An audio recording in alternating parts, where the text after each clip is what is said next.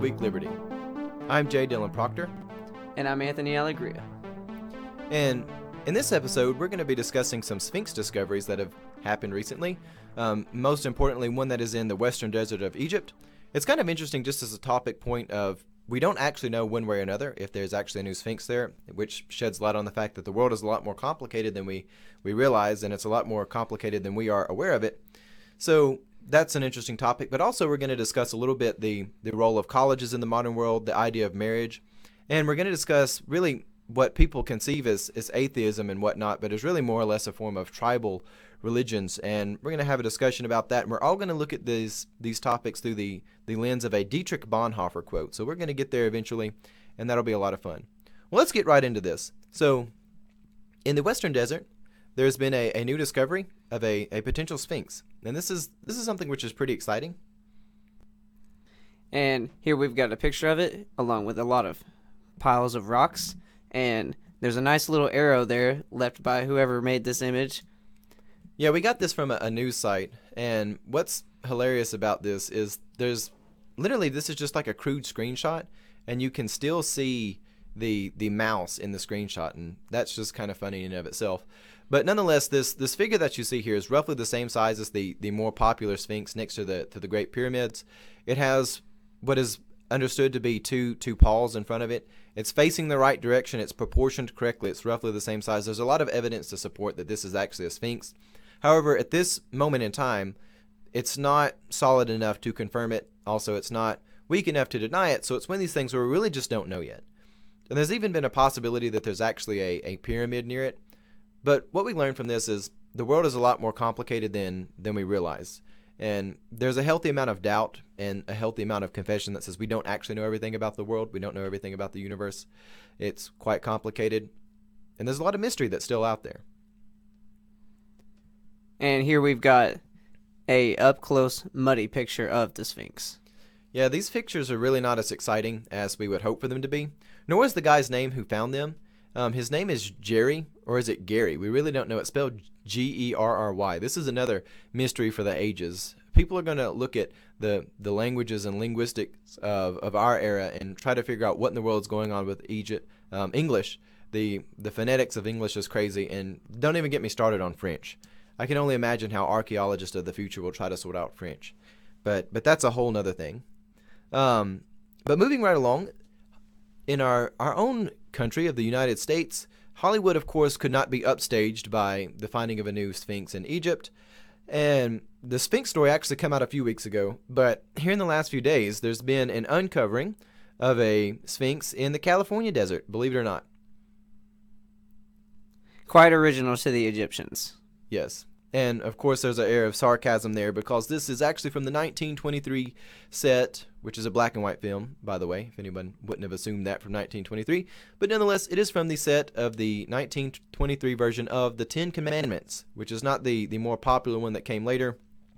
But nonetheless, this is from the, the Ten Commandments, so it's a stage prop. It's not an actual Sphinx, it's not authentic, it's one that has been put together as a prop. But what is so interesting about this is of course, Hollywood could never be upstaged by any real archaeology.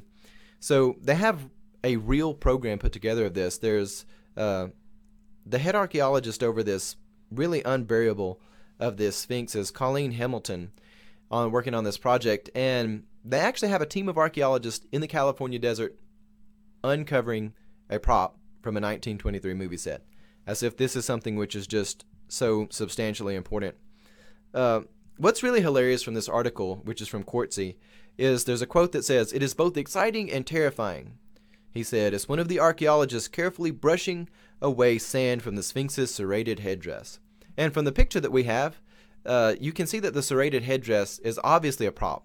I'm not sure exactly what it's made out of, but you can see like the, the sanded texture where they've tried to make it look old and then where pieces of it have broke away and it's very white. It's obviously that this is a prop made in, in recent era.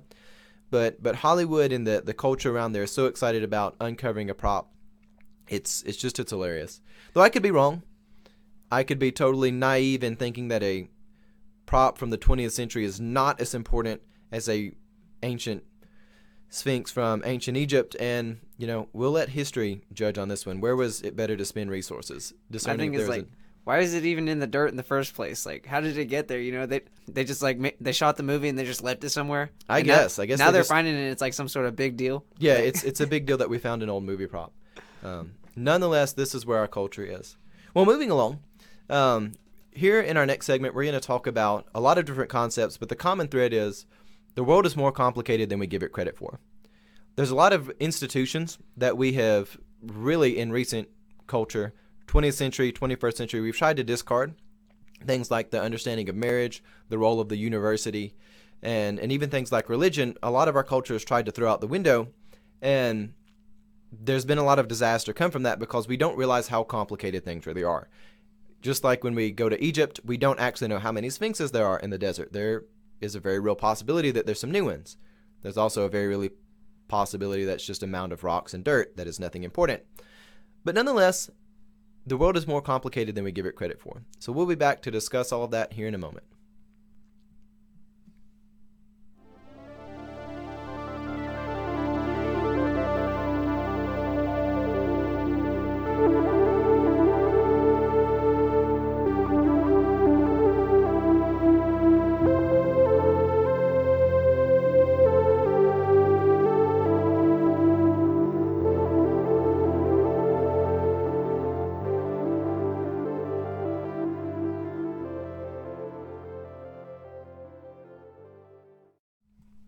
All right, so we're going to talk a few more serious topics now, and I want to begin this actually by reading a Dietrich Bonhoeffer quote. But I'm going to modify the quote slightly, and only by taking the names out. And I should restate that as saying a few of the, the important names. So let me read this, and I want you to, to try to guess who are the, the proper nouns who are here. So it says, Those who dreamt of the idealized community demand it be fulfilled by the authority, by others, and by themselves. They enter the community of people with their demands. They set up their own law, and they judge one another and even the authority accordingly. They stand adamant, living reproach to all others in the circle of the community. They act as if they have to create the community, as if their visionary ideals bind people together. Whatever does not go their way, they call a failure. So, as we hear that quote, who do you think the proper nouns are in that? Because as we look at our, our modern world right now, we look at a lot of things going on amid the, the sex scandals which have come out, amid the, the things going on in the universities where people are being shut down for free speech, where people are not tolerating really adversarial ideas, things which are, are being called hate speech, but they're not. You can really take so many things in our modern world and insert those into this quote. This is actually a quote about the corruption of the church where people are, are trying to, to restructure the Christian community based on their, their own intentions instead of the intentions of, of God. And as we, we study this quote, you can look at this and going back to the earlier section where I said, those who dream of the idealized community demand it be fulfilled by the authority. We see in the modern culture here in the West where people they're demanding, whether it be the government, you look at universities, they, they demand that the, the staff at the universities, the faculty, they meet their demands. They set up their own courts. We see in our, our culture on universities where they have these sort of tribunal like setups where the law enforcement is not involved, the criminal justice system isn't involved, and people's whole lives can be ruined just based off of accusations, which is the one thing that bothers me. I, I do enjoy the justice coming to people who deserve justice, but I also don't like rings of power made where you can ruin people's life without accountability, without due process. We see with these sex scandals coming out, people resisting due process. They just want to have this this wand they can wave and crush people. And they're justifying it because there are real villains out there. We need to go out there and we need to, to crack down on the real villains, but we don't need to create things which which are bad. We don't need to, to create universities that are so corrupted that the, the students are bu- really bullying more or less the this faculty and the staff into getting what they want. We've seen this huge corruption in the West of a lot of things. Even things like marriage have been heavily corrupted, and, and the idea of religion has been heavily um, shaped by our modern culture. As we look to our, our world, we can read this Bonhoeffer quote and we can insert so many nouns to there. People who want the idealized community, they demand it to be fulfilled by the government. They want certain things in life. They don't want to go out and work for it. They don't want to be a part of a community like a, a church or something like that, that or something even like the, the other uh, civil communities. They don't want to be a part of those to get things done. They just want to make people go into office and, and force it down the throats of others. and they they create up their own systems. They they judge people. Of course, they themselves are exempt from whatever they're throwing out. And then they they want to implement it, and anything that is against it, it's like blasphemy. And the word blasphemy is very purposeful there. So, as we look at the world around us, we have learned that the world is a lot more complicated than we are aware of it. If we learn anything from the earlier discussion about the Sphinx in Egypt, it's that we don't actually know everything about the ancient world. We don't know everything about the modern world. There's a very real possibility that there's a new Sphinx in the middle of the, the Western Desert. There's also a very real possibility that it's just a pile of rocks. The world is a lot more complicated, and the institutions of the world are a lot more complicated. When we walk up to a, a bridge or we walk up into a, a gate, we shouldn't just be of a mindset that says, well, there's no water going under this, this ravine here, so let's just tear this bridge down. Because next week, the rain may come, and there may be water, and we may need a bridge. We need to have critical thinking when we think about the institutions in the world. And if we learn anything from our modern culture, we we need to learn that the world is more complex than we we realize. So a couple of things I wanted to talk about today. Um, when I was younger, when I was in high school, there was a, a particular professor, or I guess teacher at that point. He taught physics and he taught biology and a couple of other sciences. He was actually a good um, science teacher, but he was he was somebody who was claimed to be atheist, and he he would always talk about how it was was silly for people to believe in a God that would would say people's inherent desires are sin, to say that people were guilty of sin without having any uh, will in the choice. And he was would talk about how how the church had historically had opinions on gays and things of that nature. He said, "How could you ever believe in a God that that believed people were just naturally sinful?" But he would never let the, the Christians in the class speak out, and he would say, "Oh, there's a separation of church and state. You can't talk out about about God." Um, as an adult, looking back on that, I could have equally said, "Well, if you're going to make the argument separation of church and state, you also can't beat up on the church from the position of the state." But when I look back on that, I realized that pretty much throughout all of my childhood, um, the government institutions of the world, being a lot of, of different things, whether it be um, the regulation of of what content is is put out, the which that's just not government regulations, but just media, um, Hollywood, the, the the official sort of culture, the mainstream culture of our of my youth, um, was heavily interested in in deconstructing Christianity. Um, it's one of the last things that you can still make people villains of in Hollywood, you, you want people to be priests and, and pastors who are villains. It is sort of a, a common thing we see. But nonetheless, we, we look at our world and there's this, this constant push that we need to let people choose for themselves, which of course isn't actually making people choose for themselves. It's just replacing it with whatever thing you're inserting into them. There's been this push to do away with religious fundamentalism, which has typically been Christian fundamentalism, by by giving people some alternative. Um, but what we've resulted with is we haven't actually lessened the people who are religious fundamentalists. Is it's just warped into something else. And one of the examples I would use to discuss this is the fact that it was popular back a few generations within the church. There would be a lot of preachers who were the hellfire brimstone preachers. They would come in and they would say, There's doom and gloom coming. If you do not convert now, you'll be in the fiery pits of hell. Convert now and you can be freed from it. And that was really their, their mode of operation. But now we see people who are the same religious fundamentalists, but they're not of the structured organization of the church. They're people who are more of the idea of they come in and they say there's global warning. If you do not repent, if you do not confess that your murder of Mother Earth has happened, destruction is coming.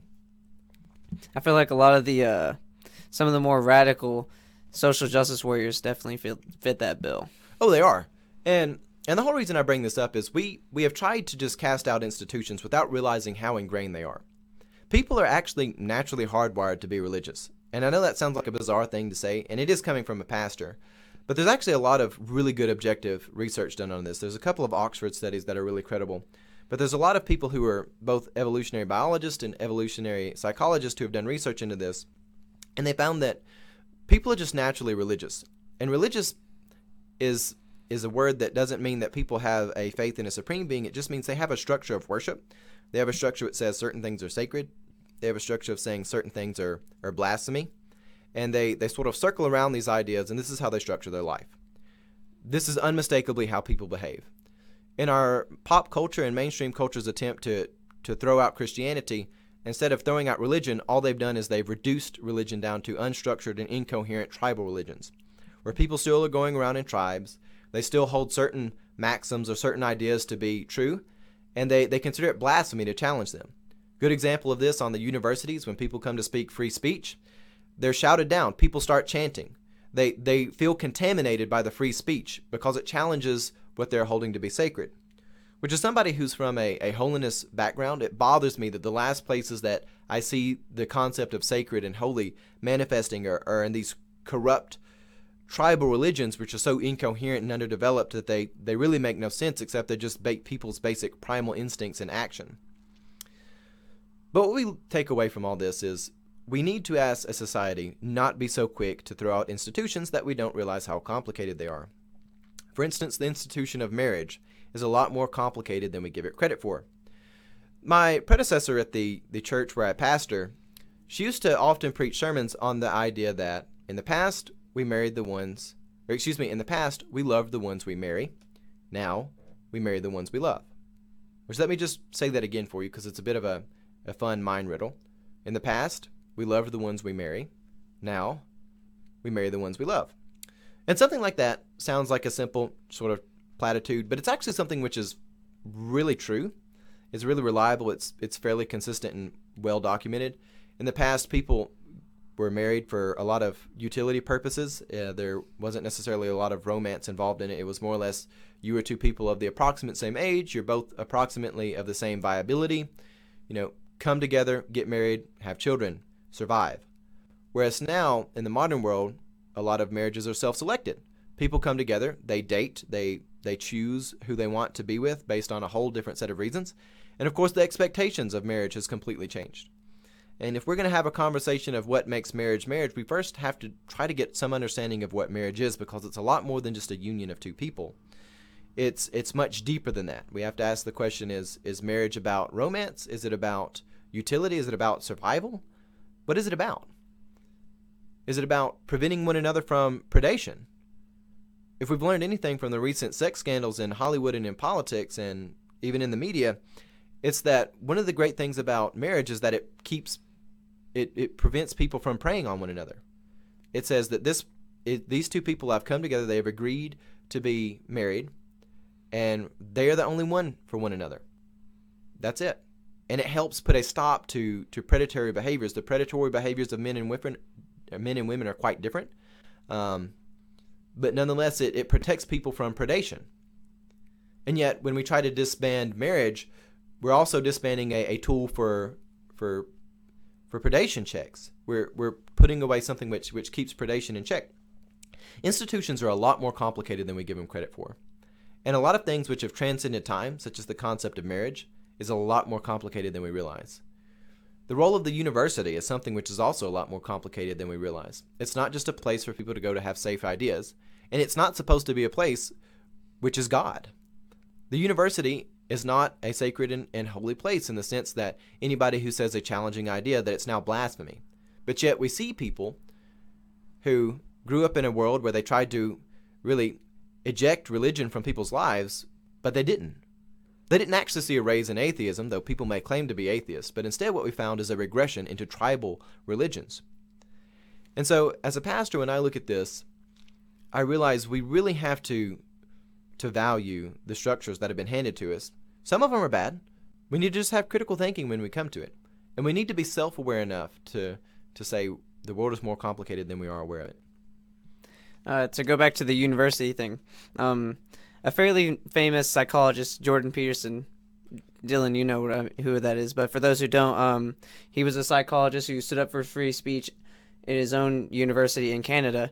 And uh, in one of his YouTube videos, he was talking about how university used to be a place where ideas were attacked, where each idea was very well challenged to produce the best ideas. Yeah, I mean this goes all the way back to the ancient Greeks, back to the concept of the dialogue. This is this is how they wrote. The great philosophers, if you look at Aristotle, um, Plato, and Socrates, they wrote in in dialogue, because having comparisons, this is how you learn things. The adversarial comparison is how we learn. If we look at a lot of the scientific improvements that we have, it's because people did challenge one another. But yet, we've really just taken that and ejected it entirely. We've lost the, the true purpose for a lot of this stuff, and it's a very corrupt thing. Well, anyways, we're going to wrap it up there. So if you take anything away from this video, remember this. Things in the world are a lot more complicated than we give them credit for. we don't need to regress into tribal religions, um, which is really what has happened. And even when I talk about things like Christianity, I'm not so sure that Christianity is religion as much as it is a set of maxims. It is a maxim, it is a truth, and it's a set of principles to live by. Religious activity can happen both within Christianity and outside of it. For a long time, I've been saying the most religious people I see in our culture aren't people who claim to be Christians at all, but they're people who claim to be be atheists, but yet they, they do rituals. They're people who claim to be vegans, who have highly, highly integrated maxims in their life, and they, they consider it blasphemy to challenge them. Well, anyways, we'll end it there, and I hope you enjoyed this video. If you did, please subscribe, please share our content, and on that, have a blessed day.